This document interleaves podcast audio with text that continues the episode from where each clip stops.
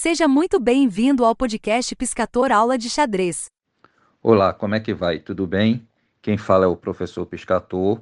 Você ficará sabendo como eu descobri que era um bom professor de xadrez. O título desse episódio é Uma ajuda e nasce um professor de xadrez.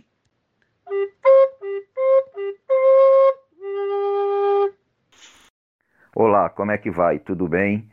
Quem fala é o professor Piscator.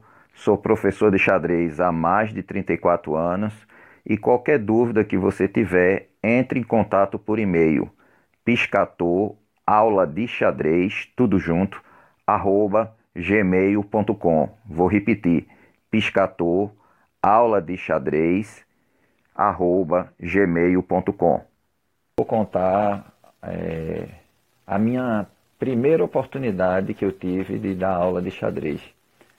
É, eu tinha 16 anos, é, eu era atleta de um clube social muito conhecido, muito tradicional, e aos sábados funcionava da seguinte maneira: pela manhã tinha aula de iniciação e à tarde tinha um treinamento da equipe de xadrez.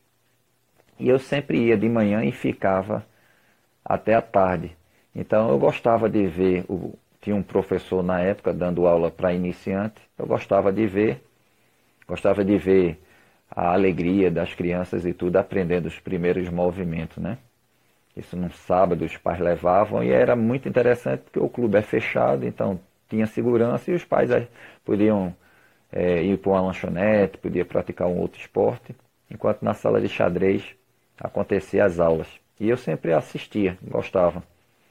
E aconteceu de dois sábados seguidos o, o professor de xadrez ter faltado, né?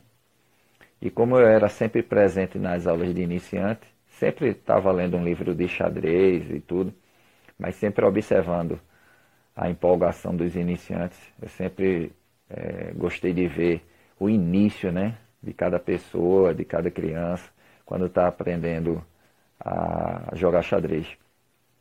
E aí o professor faltou pela segunda vez, tinham três crianças, e os pais ficaram danados, né? Porque é, dois sábados seguidos sem a criança ter atividade, era uma vez por semana a aula. E aí é, eles foram na secretaria reclamar. Os meninos estavam chateados, né? As crianças chateadas, porque já fazia dois sábados que não acontecia a aula. E eu percebi o quanto os pais ficaram chateados e a decepção das crianças. Né? E aí eu terminei ensinando. Fui ensinando e contando história e soltando piada. E quando a, a criança acertava os movimentos, eles realmente eram bem iniciantes ainda não dominava os movimentos das peças. Dominavam, mas esqueciam. Então fiz várias historinhas e elogiava. Parabéns, campeão. Parabéns, campeão. Eu sei que estava lá a confusão na secretaria e de repente os pais voltam, vê as crianças um pouco mais felizes e os pais continuaram observando, eu dando a aula, explicando. Lembre-se que eu só tinha 16 anos. Foi uma atitude voluntária de evitar o, a decepção né, de não ter a aula de xadrez para eles e fiz aí minha contribuição. E aí, de repente, os pais voltam de novo para a secretaria e eu, sem entender, eu dizia, meu Deus, vai ser, vai ser uma discussão eterna esse negócio. E o professor não deu nenhuma satisfação, nem para o clube, nem para os pais e tudo.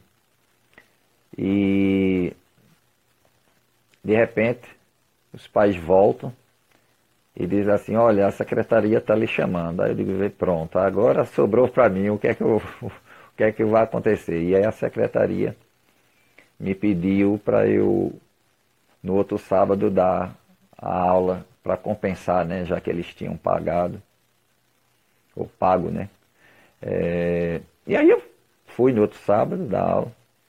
Só que os pais aí é, literalmente assistiram do início ao final, porque eu preparei a aula melhor, com mais brincadeiras e tudo, mas sempre é, mantendo o conteúdo do xadrez e com exercícios do mais simples ao mais difícil. Quando tinha uma dificuldade, eu dava dicas. Nunca dava resposta, né? Dava dicas.